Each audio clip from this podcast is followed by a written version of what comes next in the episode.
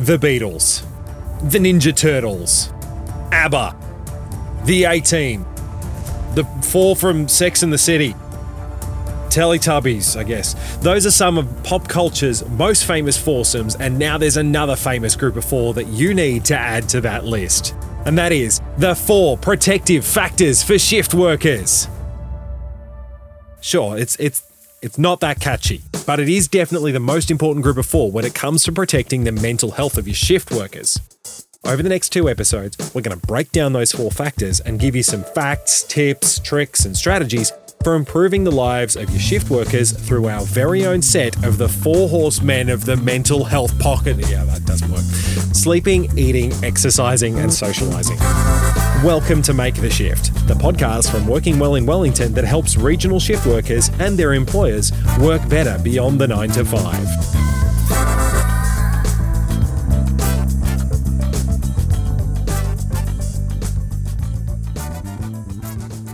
There's a reason why we've put sleep first, and I'm sure you can understand why when you remember what our researchers, Linda and Helen, said in episode one. With all four organisations, the first thing when you ask them about shift work is fatigue. The very nature of shift work means that we're going to be sleeping when it's not traditionally sleep time and awake while everybody else is tucked up in bed. And while it's human nature to want to push through our body's natural sleep cycles, is that even possible? Well, time to bring in an expert. So, I am Dr. Jade Murray. I'm from Monash University, and my primary field of research is circadian misalignment and health, and in particular, mental health, but with a focus on shift work and the body clock misalignment that arises from that. Dr. Jade's field of study refers to circadian misalignment. That is, misalignment with your internal body clock that tells your body what systems to fire at what time of day one of the major parts of that is our sleep wake cycle, and it's responsible for keeping that to a 24 hour uh, cycle and synchronizing that to the 24 hour day. We actually are only just beginning to understand how sleep and particularly our circadian clock um, and our body clock and the timing of that clock has such a big impact on not just sleep, but every element of health. So, time for a basic physiology lesson. Your body has some onboard systems that regulate your level of alertness based on what time of day it is. At night time, the signal to stay awake is decreased. But as we wake up, that signal increases across the day to make you feel alert and awake. It needs to increase too. We also have what we call homeostatic pressure that builds to sleep. And so our signaling from our circadian system increases our alertness to sort of prevent any just haphazard falling asleep at any given moment. So basically, the awake signal in your brain rises to wake you up in the morning, then rises again as you get more tired throughout the day until nighttime when it drops back off again. And I'll bet you can guess what that means for shift workers. What they're doing is trying to work when that circadian system is at its very minimal for alertness. You're combating that lack of alertness signal. And oftentimes, what happens is that there's been limited sleep prior to that. That then means you're also fighting an increased uh, level of homeostatic sleep pressure or that drive to need to sleep. So, you're already sleepy and there's no signal coming from your brain to stay alert. But eventually you'll just adapt, right? Like night shift, it sucks in the beginning, but you get you get used to it, right? Very rarely is there full adaptation where they actually completely switch around. They're always fighting against that lack of alerting signal. And then conversely, during the day when they're trying to sleep, they're also combating that signaling for alertness. And it's why no matter how tired they sometimes feel after a night shift, sometimes they really struggle to sleep because their, their circadian system is telling them it's time to be awake. And that is something our grad nurse Jules would definitely agree with. Working night shift makes it even more difficult to get to sleep during the day. Sometimes I find it quite difficult to then wind down. Obviously, working a day shift where I finish at 3.30 i actually have the time at night to wind down prior to going to bed. So those nights are obviously a lot easier to get to sleep compared to when i'm on the lates. It, it can take a bit just to you know you've been going all night on shift and you come home and you're like oh okay now i can relax. But it just takes a bit to get there working after night shifts i tend to go to sleep really easy but it's very broken sleep all day. So it actually leaves me feeling a little bit hungover type feeling for the whole day because I just, it's so broken and it's not that continuous solid sleep that I would normally get in an eight hour overnight.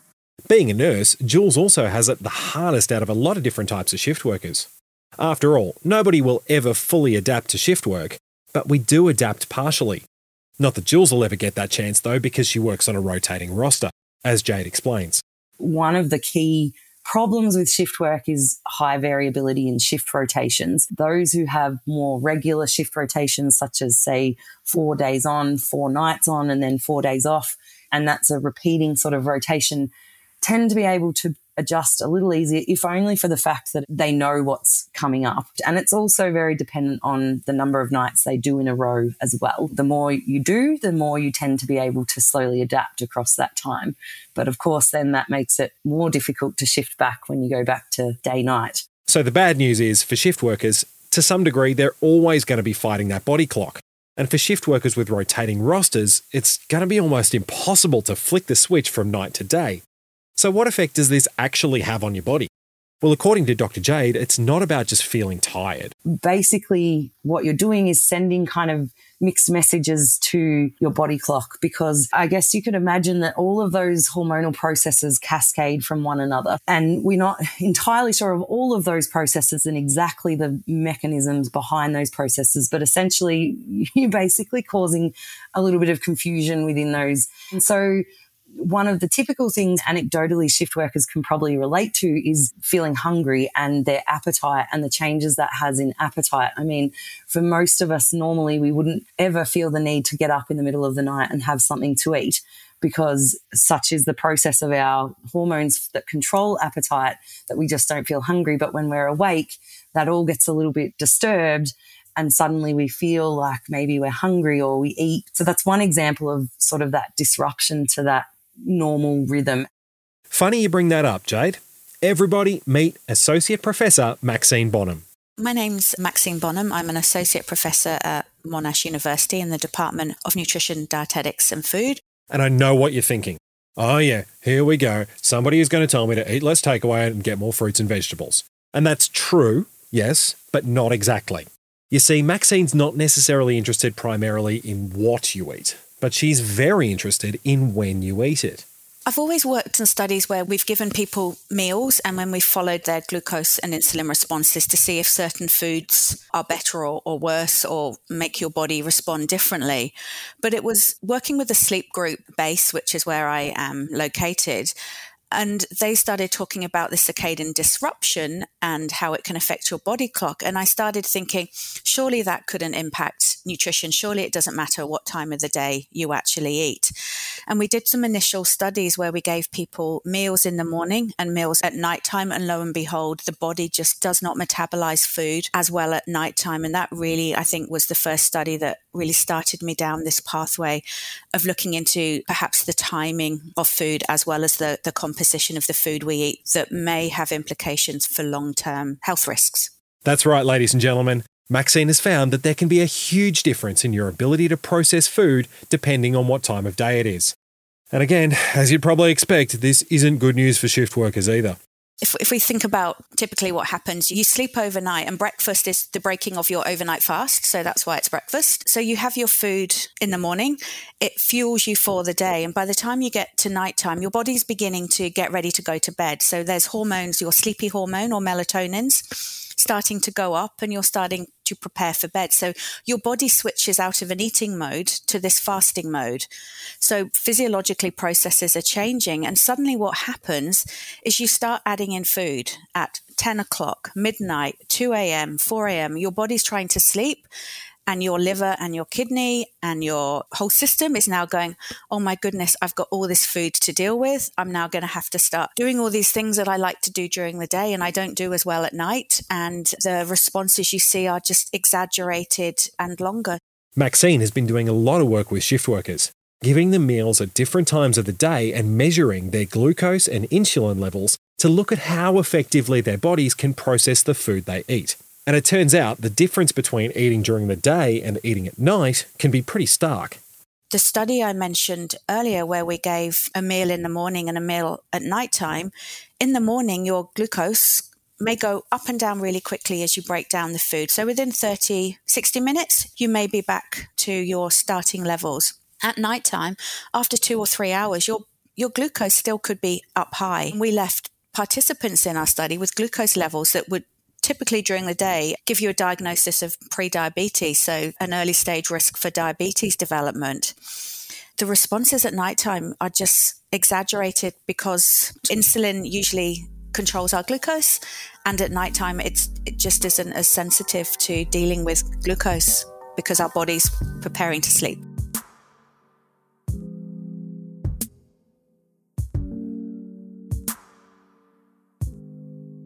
So, having a dodgy body clock is not necessarily just about feeling a bit tired at work. Instead, it affects a whole rush of chemicals around your body and brain that tells your body to start and stop basic functions at the right time. Or in the case of shift workers, at the completely wrong time. And it's not good news for your long term health either, both mental and physical. That body clock misalignment and sleep deprivation is very much linked to depression and anxiety and stress. For a lot of people, it can increase the risk of burnout. There's also lots of evidence linking shift work in particular and that sleep deprivation and or body clock misalignment to cancer, gastrointestinal problems, cardiovascular problems, lots of different biological and physiological diseases that it's been associated with as well. A lot of those problems could stem from the fact that shift workers are also more likely to put on weight during shift work. And Maxine suspects it's not because shift workers eat more than day workers. We find some shift workers don't actually have that much to eat at night because it induces digestive problems because again your body's doing something it doesn't really like doing at nighttime. So some people we found actually try and minimize food intake at night because it doesn't make them feel very well. I mean, this is this is really rough data. So it looks like they may not be eating any more overall, which was why I got really interested in the timing because it makes you think if they have these increased risks of disease or more likely to put on weight, is it more about the type of food they're eating and the frequency and the timing of the food? It's not necessarily that more is eaten. It just could be that more is eaten at a time when our body is not quite as good at dealing with it. So, our body clock rhythms do, as far as we know, influence how well our body processes food. But the reverse is true too. Food can also have an influence on our levels of alertness, as anyone who's overdone it during Christmas lunch knows all too well. There's been some really nice data that shows if you do have a big meal, do you want to go to sleep. So, a group we work with over in South Australia have done this study where they've given a big meal or a little meal or no meal and then tracked people as if they were driving home after work. And people who had the big meal had more crashes. The other thing is if you've had a really big meal and then you're going to go home and want to go to sleep, perhaps your body's going to spend quite a bit of time trying to digest your meal and the other part of you is trying to get to sleep so you've got that sort of contradiction again across your your systems trying to do different things So, the news is not great for shift workers, unfortunately.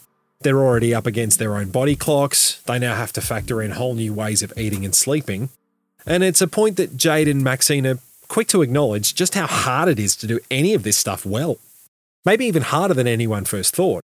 And then you add in the fact that rural and regional areas aren't necessarily set up to support people working on hours, and it becomes a pretty tough proposition. We talk about having this amount of fruit and vegetables or getting water or having high fiber. But if you're a shift worker, you're in Leongatha, say, where are you going to go at 3 a.m. in the morning where you have your meal break? What, what are your options? Unless you have been able to bring in food, have facilities to heat it up, you're probably looking at I don't know if you can get a, a, takeaway more remotely, or potentially your workplace has a vending machine, which we know from experience are not necessarily filled with the best types of food. What's tasty, what's quick isn't necessarily the best options. But for shift workers, that actually may be your only option overnight for, for certain workplaces.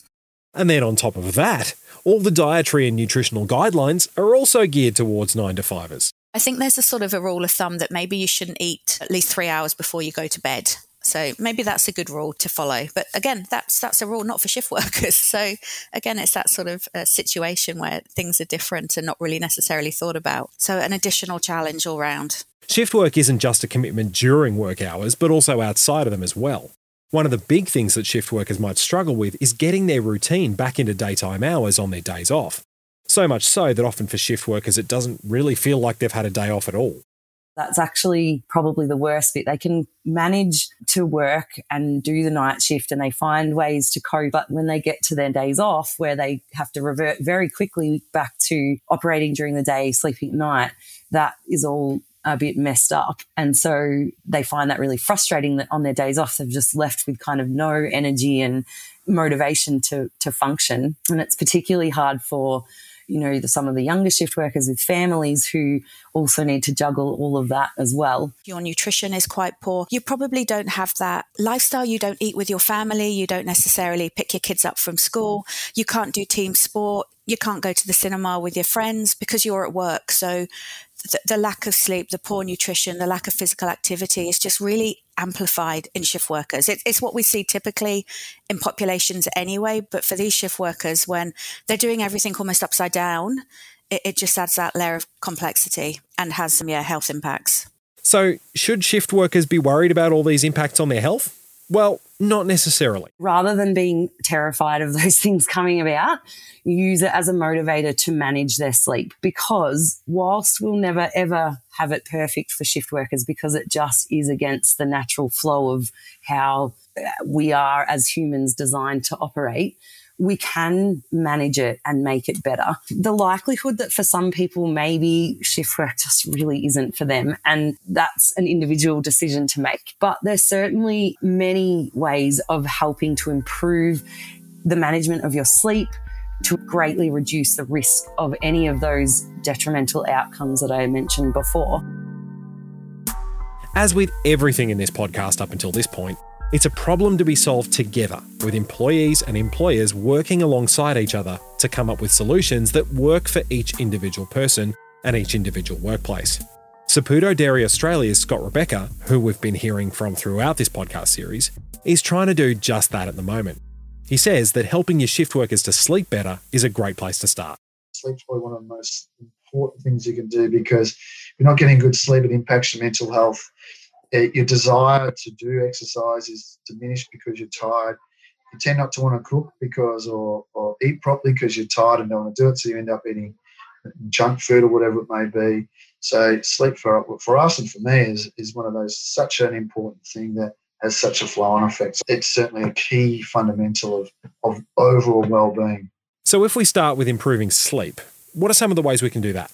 Consistency and regularity is incredibly important to sleep. And I know that shift workers listening to this will go, oh my God, what a silly woman telling me that. But, you know, in normal night sleepers, day workers, if you can go to sleep approximately the same time every night, wake at approximately the same time every day, even on weekends as much as possible, you'll find that has a much greater impact on your health outcomes and your well-being than how long you actually slept. And I understand that for shift workers that can be really difficult, but they can introduce consistency in other ways as well. So when they're working night shift, going to bed at approximately the same time every time they come home in the morning, keeping their routines between each rotation as similar as possible and trying to maintain throughout any period of any given sort of schedule they're on as much consistency as possible will actually help improve their sleep and how they feel as well. This is something that shift workers and employers can work on together. How to structure rostering so that it's possible to get into a routine that can suit your workplace, your lifestyle, and your workers. So, a good first step as an employee is to start to get a handle on when you function best. I guess have that sense of how refreshed you feel when you wake up, how well you feel you're functioning during the day, really how consistent you are on your normal bedtimes, how easy it is to fall asleep at night. If you're jumping all over the place, if your normal bedtime is 11, but then you decide, oh, I'm going to go to bed at eight o'clock tonight, and then wonder why you can't fall asleep. And then the next day potentially don't feel as good because you had to get up earlier or something like that. I guess it's those things that will tell you that your sleep and your circadian rhythm is a little bit misaligned. Not everybody is going to be able to function well at all hours of the day. And not everyone is going to have sleeping habits that align perfectly with the shifts that they have to do. But once you've got a handle on your own body's needs, you can start to sculpt your roster and your own sleep and wake schedule around the times that you function best. As for food, I think it's a case of trying to cheat the system a little bit.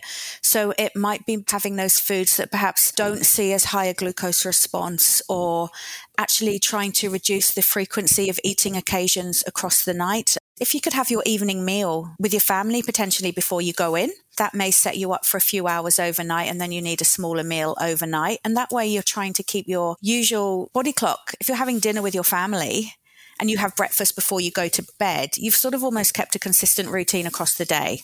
So, any sort of sense of trying to keep that normal pattern, sort of trying to get some sort of semblance of normality is, is, is good, but, but difficult. And I, I acknowledge that. And yes, of course, all the usual stuff about eating healthy that you've heard a million times. Things like having some healthy snacks available in your drawer at work would be good. Minimizing perhaps takeouts or takeaways if, if that's something that you do regularly. For Jules, she tries to eat healthy when she's on shift. But as a busy single mum, it can often be hard to find the time to get organised enough to make sure she's eating healthy, especially once she's organised something for the kids. I am not above a nice chocolate binge at three in the morning to keep us going. That's for sure. But you know, like even sometimes I find it hard just if I'm not organized enough, then I tend to just take quick and easy snacks like a cup of noodles or something for dinner, which isn't ideal if I'm on a late and I've got to be back there in for an early. I haven't had that time to plan a proper lunch and things like that, or I'm eating out at the cafeteria and, and that. So yeah, sometimes, yeah, depending on the actual shift, it can be a bit tough. But if I've got the time to plan, it's a lot easier. I, I think trying to be as organized as I can be is the key for me and making sure that I've sort of got some healthier snacks to take with me so that even if I'm just eating snacks for dinner rather than a proper meal, at least I'm having fruit and yogurt and things like that rather than chips and biscuits and things. I try to cook meals for my family while I'm not here, so I tend to take leftovers. I might have the same thing for two days in a row, but that's just how how we try to manage it all. Maxine says that despite the best laid plans, it can all go out the window if something changes. It's interesting when we have all our shift work participants in, a lot of them have strategies and ways to deal with things. But if you get called in for an extra shift or it gets extended, it's out the window. So it's endless challenge.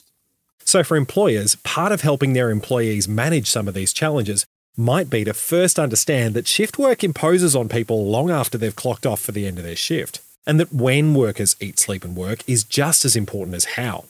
Because, as social worker Helen says, rostering was one of the key reasons people reported that they did or didn't cope with shift work. There were some people who would have loved to have done night shift for the rest of their lives.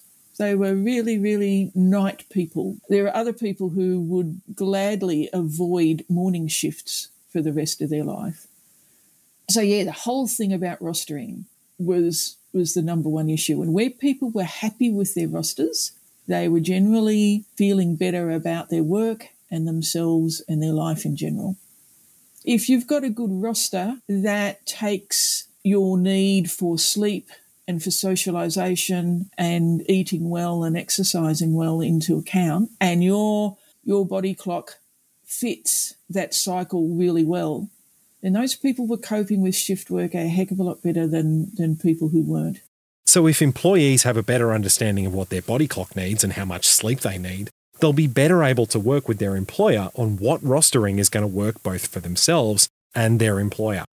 But even if you give employees complete control over their rostering, there's nothing to stop them organising a roster that suits their schedule, but not necessarily their body. That's where education comes in. Jade tells us about one instance working with shift workers where she helped them diarise just how much sleep they were scheduling for themselves. And when they could see that on a calendar and see, oh, I did only get four hours sleep because I only gave myself four hours, it really hits home to them that maybe I do need to shift some of these things in order to prioritize sleep and make it fit better within what I'm doing. So, whilst listening to your employees is important, part of the solution might also be educating your workforce on ways to keep themselves healthy, because perception and reality don't always match up. Some people think, oh, I'm fine on five hours because subjectively they feel fine. If you measure them objectively on things like reaction time, they're actually functioning much more poorly than they would anticipate. making sure they're very well versed on all things sleep and the, everything related to that, managing exercise, diet, all of that in combination. From the employer's perspective, that cost is mitigated when you improve individual and employee happiness, sleep, safety, all of that sort of thing, because ultimately it has implications for not only the individual, but the employer. If safety is not adhered to and, and can't be because someone's so tired or really struggling, it's in the best interest of the employer as well to, to offer as much support as they can. For Maxine, that point around mitigating cost is a big benefit of taking nutrition for your shift workers seriously. I think the stats say your life expectancy is reduced by 10 years. And if that's not a wake up call for anyone who employs shift workers, I potentially see in the US where they're so litigation mad, probably be able to sue your employer 20 years down the line because they've put you in a job that they know is going to reduce your life expectancy and give you a higher risk of getting chronic disease. So they absolutely need to think about those things. So, what do we do? How do we change people's sleeping and eating habits to help them live longer, get the best out of them at work, help their mental health, and reduce safety incidents and risk? For Maxine, she says that a lot of workplaces actually already have changes underway, but it's just that shift workers sometimes get forgotten about. I think they, they trial systems during the day where they've put out free fruit and veg or free fruit actually. And the, the people who work during the day take it, but by the time the shift workers come in, it's all gone. So thinking about strategies that puts healthy food out at night. So putting out your fruit at seven o'clock at night so that people overnight can have it rather than I think there's just this automatic assumption that everything's done for day workers. And especially for workplaces in Wellington that are quite often out of town where there's nowhere to duck out for a quick bite to eat at 3am in the morning if you haven't brought anything providing those healthy options, or at least thinking about what people are going to eat while they're at work, can really help. But maybe don't replace all the vending machines with healthy vending machines at once, according to Linda. We'd actually recently changed the menu at CGH to be a Healthy Choices compliant menu. And we did it over about three years. And Latrobe Regional did theirs in about three months. And I remember one of the nurses getting really cranky and goes, Oh, all I just want is a chocolate bar at 3 a.m. That's all I want. So taking that away really quickly impacted her. People are going to be worried about loss of choice. But if it's introduced and one by one the the healthier options get increased and the not so healthy ones get reduced, there will be a sort of a mindset change. But it, it almost feels like on that side of things, it almost needs to be enforced. And that's not necessarily what, what people like. Sort of by stealth, perhaps. Slowly over time might work. For Jade, introducing good sleep into the workplace starts with good sleep habits, or what they call sleep hygiene. Really emphasizing and putting it into practice making it a part of what they learn, emphasizing that there actually is help available to manage. So not only with GPs, but also sleep physicians and sleep psychologists who are available to help manage these things. And sometimes they point out the obvious. They point out what you kind of already know. But that reinforcement of the best approach to help manage can be uh, really valuable to someone who's struggling with their sleep. Or maybe there's even an opportunity for employers to introduce some sleep into the workplace. Have you ever thought about the classic power nap? There's opportunity for employers to offer during the night shift a short break that allows the individual to nap. And it only has to be short because we know that napping is best if it's kept to sort of 15 to 20 minutes because that avoids then shifting into deeper stages of sleep and you avoid waking up feeling really groggy and what we call sleep inertia, that horrible sick feeling you get. And it improves then the safety, the well-being of the employee, not only for the remainder of their shift, but then also perhaps their drive home, their commute home and their overall well-being as well. I guess importantly that it doesn't have to be mandatory. Obviously, for some people, they don't feel the need, that they provide sufficient space for that to occur and napping to happen, whether it's just an armchair in a private room or a mattress or something like that. And then discussing it with their employees and determining when is going to be the best time for you. So it would be unfair to then have a schedule if you had 10 people on the roster for that night and to fit them all in, you had to have start the first one at 11 o'clock when he only started his shift at 10. That's not fair. And of course, with any change you implement, it's really important to consult your workers. Not just before the change, not just after the change, but all the time. I think it was really important for employers to offer the opportunity on a reasonably regular basis to have these kinds of discussions with their employees to really get a sense from their employees what is most valuable to them. It's not enough to just go onto the internet and go, okay, this is a list of things as an employer I can do. Bam, going to implement them. You really need to tailor it to your workplace because the culture of the workplace is also really the driver behind how successful some of the implementation of those things can be. And if you have a culture where if you don't introduce it in the right way, dependent on your culture of workplace, it won't succeed. Uh, and the best way to succeed is to really have the input from the people who it matters to. So, for those of us who thought that shift work was just waking up and going to work, you might find that there's other factors going on in your body that you might not have that much control over. To those who don't do shift work or might have that idea that it's not really that hard, they just need to think back to any time that they've had to wake up at two o'clock in the morning because they were catching a plane or something like that, and how that awful, groggy, sick feeling that you get because you're awake at a time when you're not used to that. That's the kind of thing that shift workers are operating with, and probably particularly those in the less adrenaline fueled industries. That's what they're fighting all the time. And it is difficult mentally and it has an impact physiologically as well. It's a hard thing to describe to someone who hasn't done it. Even prior to doing it myself, I was like, oh, surely it'd be all right to sleep through the day. But yeah, I think it's it's one of those things till you've done it. It's it's hard to explain to people. More broadly, we are thankfully slowly moving towards a society that recognizes that you're not the hero for sleeping four hours a night. In actual fact, if you can manage to fit your day in and also sleep eight hours a night, thereabouts, you're the hero, not the other way around. And that just warms my heart that we're slowly shifting towards that because it's so incredibly important.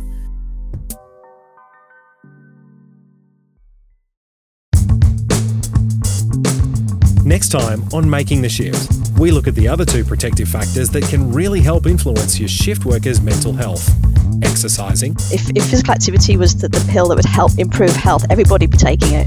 And socialising. Human beings are social beings. Make the Shift is a podcast produced as part of the Working Well in Wellington Toolkit by Wellington Primary Care Partnership and funded by WorkSafe's WorkWell Mental Health Improvement Fund.